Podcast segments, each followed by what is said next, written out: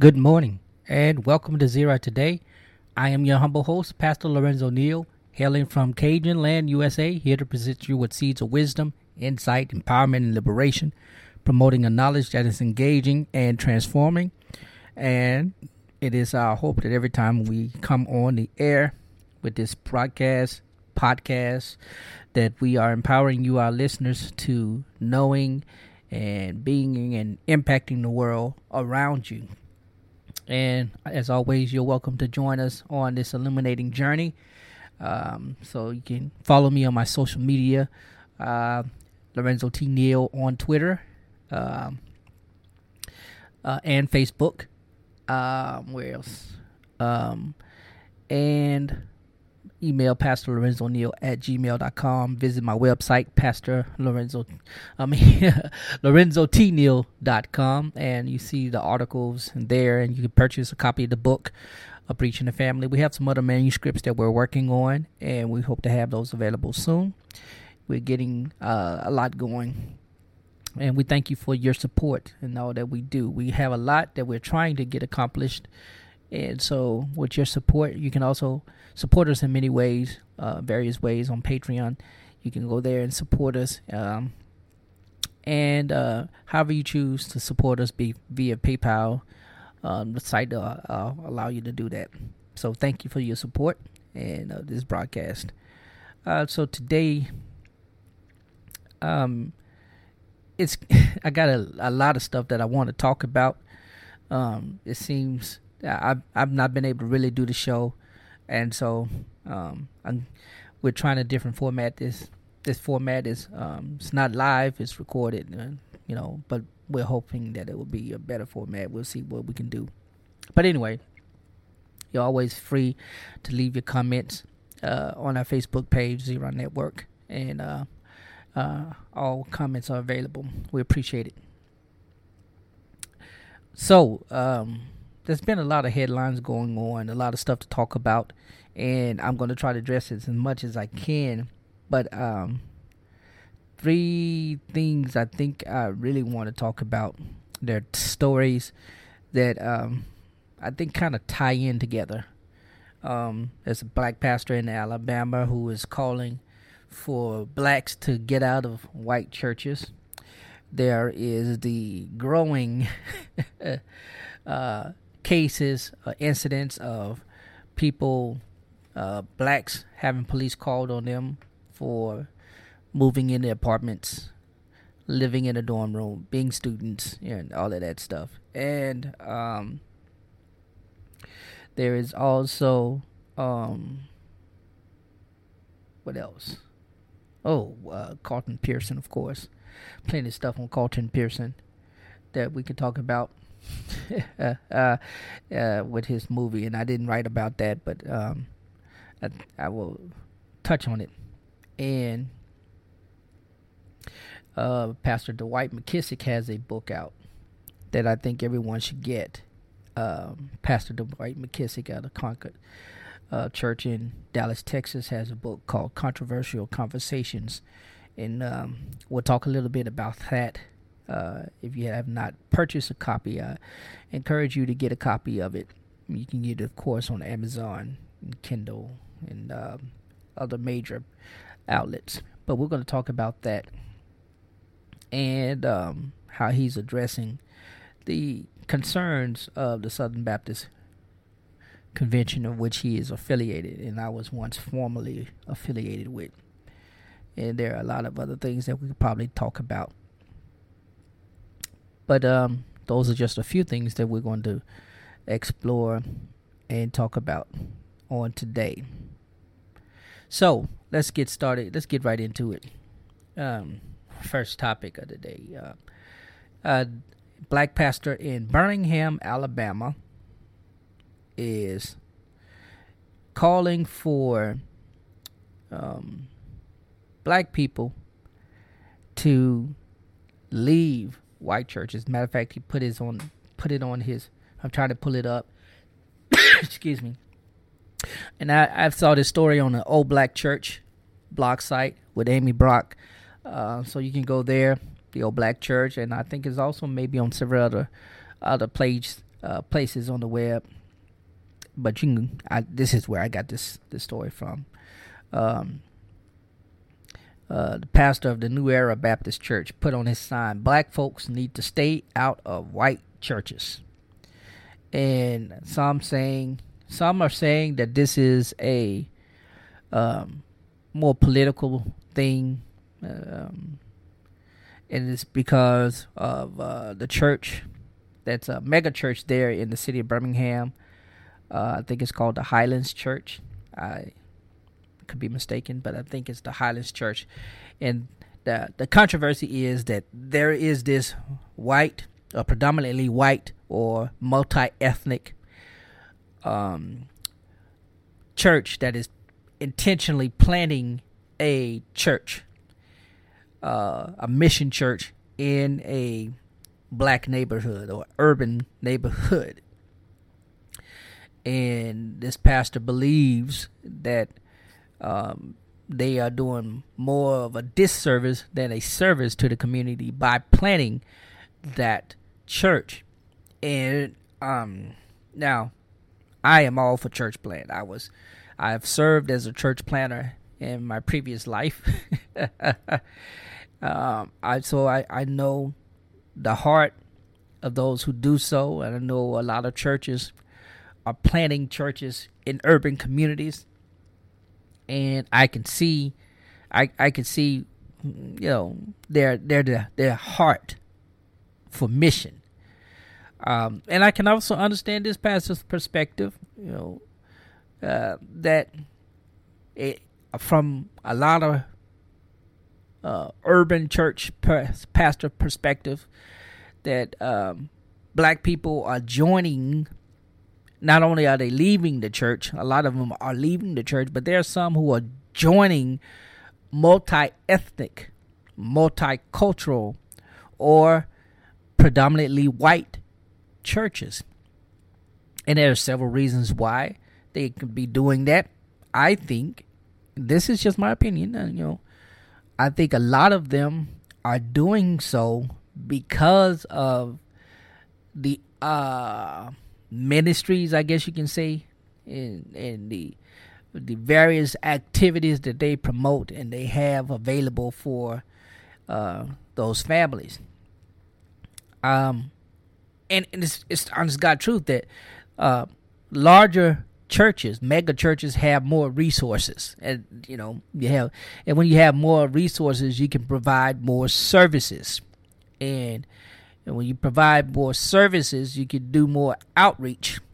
Well, no, not necessarily do more outreach, but uh, when you provide more services, you're more likely to draw from those who are uh, looking to benefit from those services.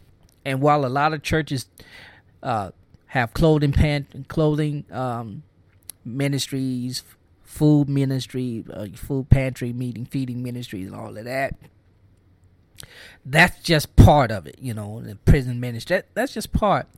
Uh, and in urban communities, what people are looking for is a way of escape, a, a way out of what they're they're used to, what they're conditioned in, or what they've been conditioned in. They they they look for a way of escape, man.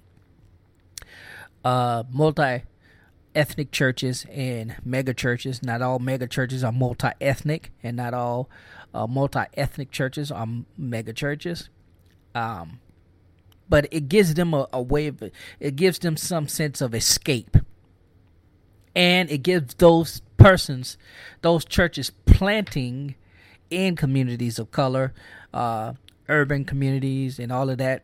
It gives them a sense of of pride, I guess. I'm not say pride, but a sense of service and duty. That they're carrying out their duty. They're doing something, and both are both have their place.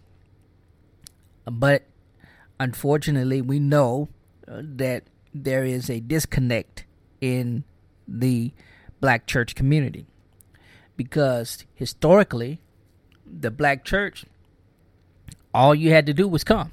That was it. You come, you get preached to, you go to Sunday school, you learn, and you go home and you really don't do anything after that. and there was, you know, there are a few uh, historically that did more, both as you know, as a local church or as a denominational entity, a denominational body. There was there, there are a lot that that did more, particularly at the AME church, and I'm biased because I'm in the AME church, but historically that was our, you know, we've always been that type of uh, church, that type of agency, community. It's always been that. A social, active, social action, socially engaged uh, denomination. But, but, but, but, but largely, the only thing you were expected to do as a church member traditionally in the black church was just come. That's it. And you know, you may volunteer in the choir, you may volunteer on the usher board, you may serve as a deacon, you may serve as a, a teacher, you may serve in various capacities. And if they had external ministries, you could serve in that. But basically, you, the only thing you were expected to do was come, show up, and go home and basically, you know, that was it. That was the, that was the absolute bare minimum required. But in these churches today, more contemporary churches, particularly those who are that are multi-ethnic and mega churches, and I'm I'm making an inclusive argument here now that they are both.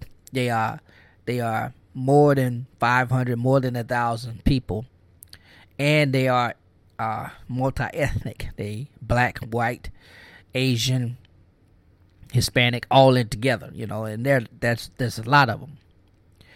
Um, they tend to understand the balance that is necessary for ministry. So they, you know, when you join that type of church, they automatically they have the expectation that you're going to get involved in some capacity. You know, we're going to provide some type of service for you to be engaged so that you're just not a number you're just not a member. There's, they're going to find somewhere for you to fit. Even if it's you know hey what small group would you like to be a part of? What you know we have a, a array of small groups. We call it classes in, in methodism but we have small groups you know. You you could be oh are you married? Well, you can be a part of the married couples ministry. You can be you're single. You can be a part of the single men. You like fitness? Well, you can be a part of the fitness. You like yoga or Pilates? Or, you know, they have a variety of things um, that that you can participate in. And a lot of churches, black churches, don't have that. There are very few that have enough to engage their members outside of regular Sunday morning worship or Wednesday in the evening Bible study or midday midweek service. And so what you end up having is a lot of people who will just dis- feel disenfranchised from their church. And you have a church that sees that void and wants to come in and fill it, and they just happen to be non people of color. They just happen to be from a church that is a mega church in probably I'm not sure the case of the Highlands. Uh, I think that's just predominantly white, but uh, they they they see that there's a need and they come in to fulfill it. We have one here. We have several here in the Jackson metro area that are uh, that have done that. I there's this church that's located outside in one of the suburbs of Jackson, and I, I guess it's a mega church. I I can't really say. I've never. I've only been once, and that was for a particular event. I've never gone to a service, but they have literally they when they when I talk about occupying space, they have planted small uh, mission groups in the community that I serve, and I happened to come across one, and I didn't realize I didn't I had no idea that this was a church plant uh, this was a uh, a group, a cell group that met regularly, and that particular cell group was basically uh, had as many as many persons attending as I have attending on a Sunday morning. And you know, I'm like, wow.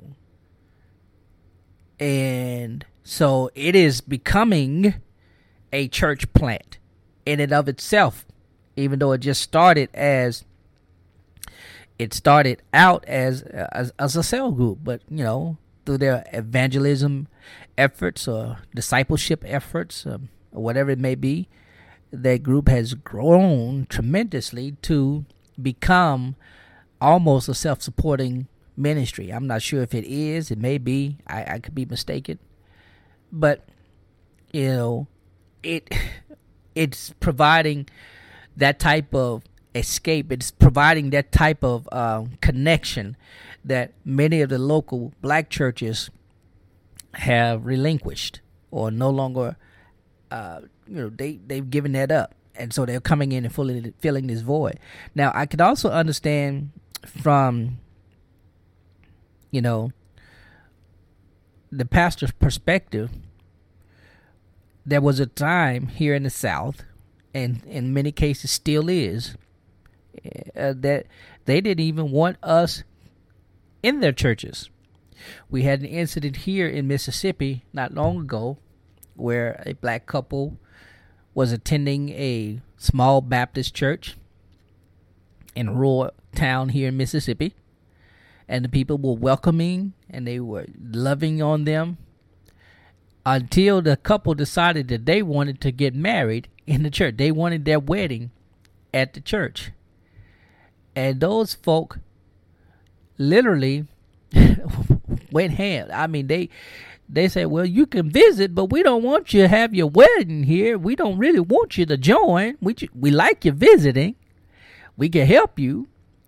And they were literally about to um, Matter of fact, I think they did dismiss their pastor because the pastor officiated the wedding anyway. Uh, you know, they did not, they didn't mind the couple coming, but when the couple wanted to be a part eh, of that community, eh, that church community, you know, they were like, "No, that's too much. We, uh, we don't, we don't really want you here." There was also occasion of of a church that. Um, supported missions in uh, Nigeria, and they were supporting students, particularly in the ministry over there, that were going to a, uh, a seminary, and the students were benefiting from their, uh, you know, their gifts of missions and benevolence. And so, when the students decided that they wanted to actually go to the church to show them support you know show, show them how grateful. They wanted to go and tell the pastor and the congregation and allow the pastor and the congregation to see what their money how their money you know their gifts of benevolence towards them and missions towards them was you know helping them. And so they they they went to the church and uh, spoke with uh, one of the deacons and the deacon so proudly was glad that they came. Said, "We're you're so glad that you came." And they were like, "Well, we want to, you know, we want to go in and worship, and we want to share with the congregation." And by that time, the, some other deacons had come out, and now mind you, I'm telling this secondhand. I was I can verify this. This is a secondhand story, a third hand. um, but anyway, they denied the, the students the Nigerian students' entry into the sanctuary, into a worship experience, because they were uncomfortable. They didn't mind sending support, but they were uncomfortable having them integrated even as visitors into their worship service. And you know, so so that there is that history. And the other thing I think about it is regarding this is is that um, within the last 30 years or so, I, would say within the last 25 to 30 years, uh, as the charismatic renewal or the word of faith movement began to blossom and beginning to bud, you had uh, the Azusa conference movement with Carlton Pearson, and you know I'll talk about that a bit later. But you you had churches that were led by white pastors all right, led by white pastors and you look in the choir, and the choir is full of you know blacks. The musicians are black, and the worship experience is it's like a a black Pentecostal uh, worship experience.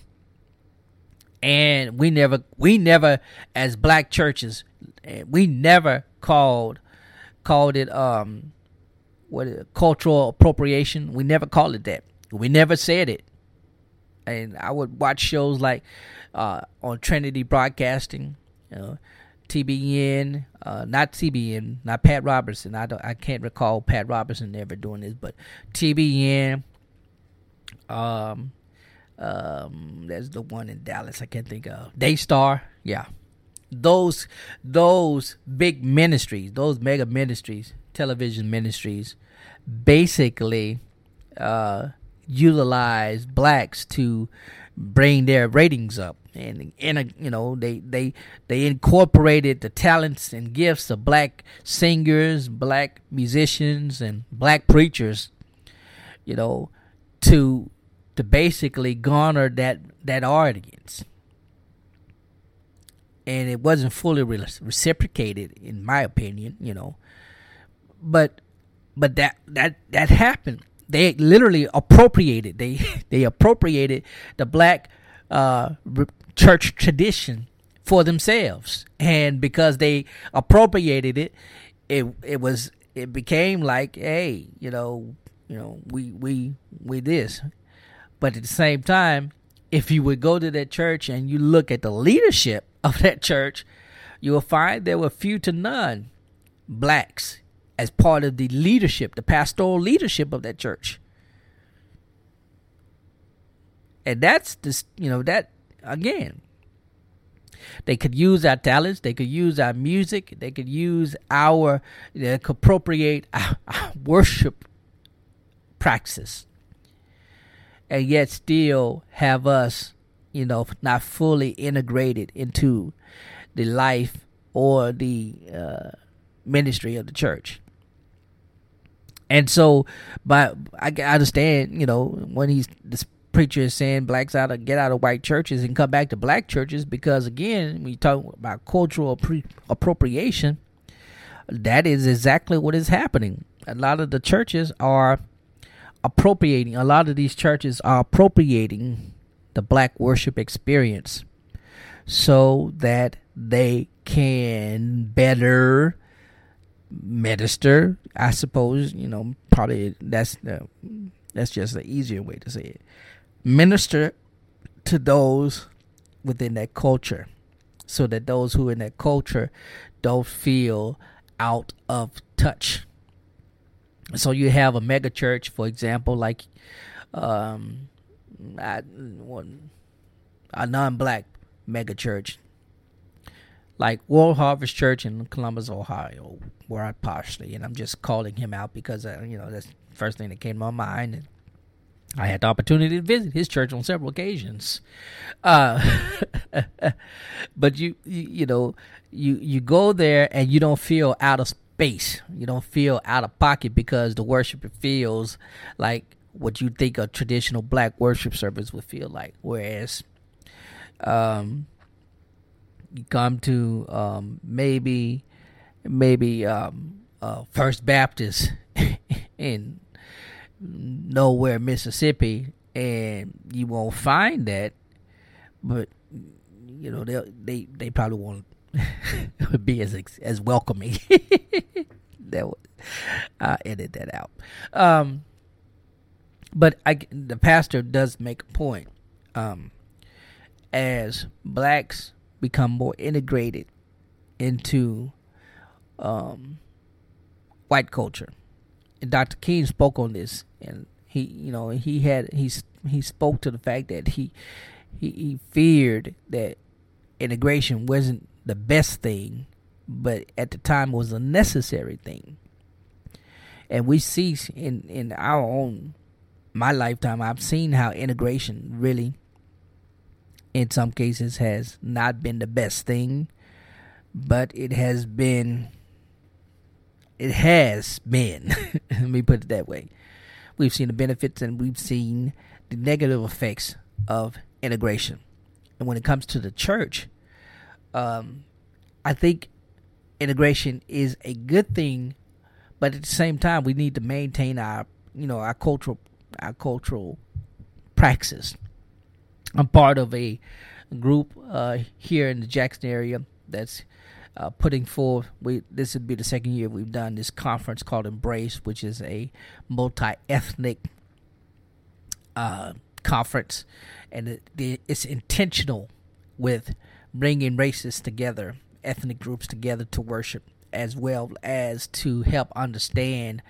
Uh, particularly those who are interested in planning multi-ethnic churches uh, in in in the area or around the country. You know how to how to be intentional in doing that, and being that I'm a part of a predominantly black denomination, mainline denomination, you know, that has not ever been the case per se. We have never been intentional on being multi ethnic. now, we do have churches in India, in Pakistan, in Europe, yeah, of course, and in the African diaspora, you know, Caribbean and uh, the continent of Africa, uh, here in the states.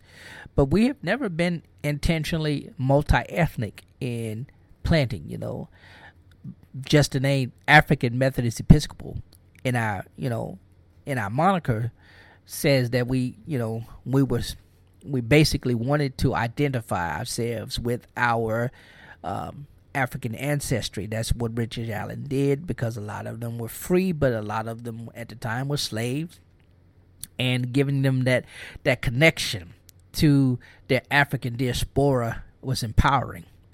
Uh, and I, and I think by telling black folk come back to your church, you know. it's twofold. Yes, it will give them a sense of cultural identity because the black church or the church in particular, has largely been uh, the epicenter of black life.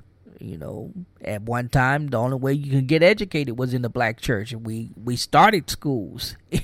you know, the black church started schools. The only way you can get a profession or trade was through the black church, and and um, and largely the only way you felt you you could have a leadership role was in the black church. You can go to the black, you know, in black church, you could be a deacon and run the church and run the business meeting. You could be a pastor and, you know, be esteemed highly. You could be a teacher and be highly esteemed. We we've lost that. And and in a sense it is a good idea to say come back and at least reacquaint yourself with this uh, with the identity that the black church provides for us, you know, and do away with the dissonance that has come between the black church, the political life of the uh, people, the uh, economic movement and life of African Americans, all of that. You know, the black church was at that time the um, the means of getting there. All of that. That's no longer the case, and um, not calling back to segregation. I dare not ever imply that we need to go back to being segregated. We don't need to. We need to break away from that eleven o'clock, seven, seven, 11 o'clock segregated hour on Sunday. We need to break away from that. We need to be more intentional in our, you know, in discipleship and what we do with our ministry. But I think there's a good there's a good, you know, it, it is a good thing for us to reconnect for those who are out of the church to say that, you know, there's some connection we need to have with the church. And for those who are in already in you know multi-ethnic churches, uh, you know, they're already they are already a part of that. Um, I, th- I think you stay. I don't see anything wrong with it but I also understand that you know the the the worship experience is different. You know, you um, the black church, particularly the back Black Baptist Church, what is unique is the long meter hymn, Dr. Watts hymn. I know I am a child of God, whatever. I, you know, and and Methodism, Black Methodism, it is uh, not the the long meter per se, but it's the lining of the hymn you know, that that that we do, and it is the liturgy of worship, the order of worship that we do, that is really refreshing and connecting, and um. And, and in the Pentecostal, in the Black Pentecostal experience, is the the shouting, and I love to dance. I tell you, I, I'll dance in a second in church or outside the church. You know, you get when the spirit move you. Hey, you gotta move. the old folks say I wouldn't serve a God I couldn't feel sometime. And in the black church tradition, black preaching, you know, you got to have the whoop. And not just the whoop, but you got to be able to tune. You know, if you can't whoop, you can tune. If you can't tune, you can sing. And if you can't sing, you better be able to do something to connect with your black audience. And um, I I don't think it is that's a lost art, but I I know that a lot of times you can't do that. And on the flip side, you know, when we were talking about uh, predominantly white churches or uh, particularly churches that are led by non persons of color with a large integration of blacks and it there's that iteration of the black worship style to kind of cater. Um, we have yet to really see. We have yet to really see that reversed. We have yet to really see uh, predominantly black church with a lot of whites in it.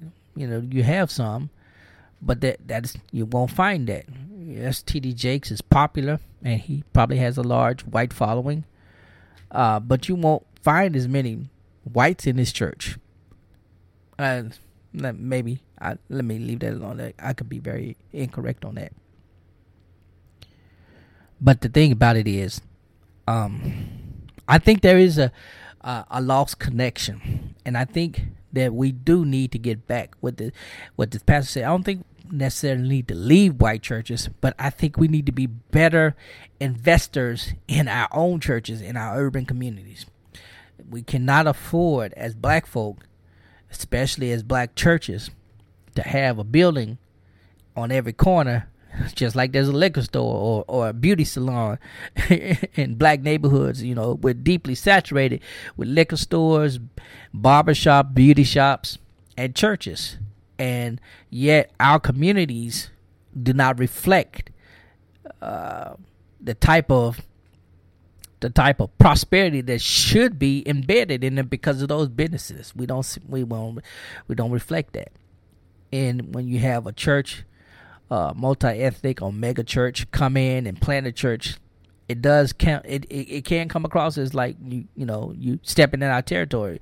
The reality is we're not maintaining our territory, and we could be partnering with as bodies uh, of Christ.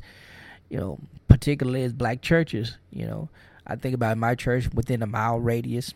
There are 15 churches, all black, with just within a mile radius. And if we were connected as we should be, if we were engaged with one another as we should be, if we were empowering politically, fiscally as we should be, we wouldn't be needing outside support. We won't be needing you know we could we have enough to do the type of ministry that these churches do or provide. You know they're busing kids in to their church for activities. I go to the gym at the local first baptist. That's that's where i work out at. Why? Well uh, my church and many of the other churches around here just don't have the means to do it. And i'm talking about you know they have a full fledged facility.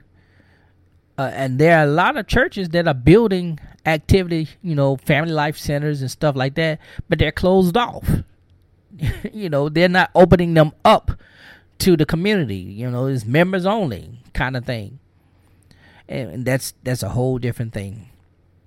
And but anyway, uh, it's a whole different thing. I'm gonna take a quick break and we will move into another topic right after this. All right. Um, so sorry about that delay. Anyway, I'm back. Welcome back to Zera Today. Um, so the next topic I want to move into real quickly, and I, you know, I don't know how much time I'm going to spend on this, but I didn't intend to spend as much time on the last one. So, um, I want to talk about this, these, these, um, uh, just living while black incidences, where you know you have the incidents of uh, someone calling the police on a person uh, moving into his apartment. You have the incident of someone calling the police on two young men in Starbucks. You have the incidents of someone calling the police on a student in Yale, a Yale student, while she was sleeping in a commons area, and more recently, um, someone calling the police on a group of uh, blacks uh, for barbecuing in a park. And I, I try not to take some of these things seriously because I I want to I want to say that you know these most of these incidents are done by people who are sincere in their concern and and they they they try to be they think that they're pro being proactive and not reactive. And in many cases, we we've seen where they are just reactive. And I I I don't like throwing the word racist out there because I don't I don't want to say that they're racist. I, but I do understand profiling. And there's a different thing, you know. That's a different thing. Uh, I I know what it's like to be profiled as a black man. I know what it's like to be followed around in the store. uh, to be followed around in the store because you, uh, particularly in one expensive store I went into, uh, I went there and, and, with the intention to buy, and I walked in and got strange looks and walked around and was never engaged by uh, one of the salespersons. But then a, white white person, white couple walked in. In particular, a white couple walked in, and the moment they walked in, they were greeted. They were, you know, met with hi and how can I help you? and the entire time I was followed around as if I was not supposed to be in there. And of course, I ended up purchasing something out of the store just to prove that I could purchase it and I could be in there. And you know, I then I never went back to that that store. Yeah, I've had things purchased for me, gifted to me from that store, and you know, I'm like, I, I shared the story one time with a person who gifted me uh, a suit from that store, and I said, "Well, I appreciate it, but I personally don't shop at that store anymore. But you know, it's, it's, it's a gift. I'm not dec- declining the gift, but I just won't, you know, personally patronize that store." And and they respected it, and I wear the suit. I, respect for the person who gifted it to me, not particularly from the store that it came from. I also know what it's like to be profiled walking while black. Uh, I had the experience one time. I was uh, walking in a neighborhood that was upscale. Um, a family lived there, and we were just walking. Myself and my brother. Now my brother does not look anything like me, and um, it was just interesting. Uh, we were just kind of profiled. I don't think they called the police, but I could tell that they were very uncomfortable with our presence there. And it was a joke. You know, we took it as a joke. But it happens. Um, so I can understand, I can empathize with those persons who are experiencing uh, that that those those things. You know, having the police called is a very serious thing. You know, and I I think we should only do it out of caution. You know, uh, but if you see somebody moving boxes out of a house, or you see somebody bringing luggage out of a house, and you're not familiar, one incident where um, uh, there were people staying in a black people staying in a Airbnb, and the neighbor called the police simply because they did not speak to her. That was it. They did not speak to her when she waved, they didn't acknowledge her, and so she automatically deemed them to be suspicious. And because she deemed them to be suspicious, that was all that was needed to call the police. and the police instead of you know basically made it worse in my opinion from the account that I read you know um I same thing with the young student the two students at Yale one male one female uh both had this similar experience from the same woman. Um just because she felt a sense of urgency that you know these black people you know one black man looking you know he's walking and he's looking confused so he automatically doesn't belong here. Let me call the police. Another black woman sleeping in in the commons area. I'm not sure if she's supposed to be here. She can't be in this building. She shouldn't be in this building or at least should not be sleeping in this building. And even after police verified that she was a resident there and that she was a student there you know um it was just I can understand, you know, how how she was she could feel. Um, I and it, it, and it goes back to this, you know, this corporate cultural thing. Uh, in in many cases, black folk, um, we have a bad rep because most of the imagery that many non people of color get from us comes from media. It comes from their interactions with media, how they see us in music, how they see us on movies, how they see us, you know.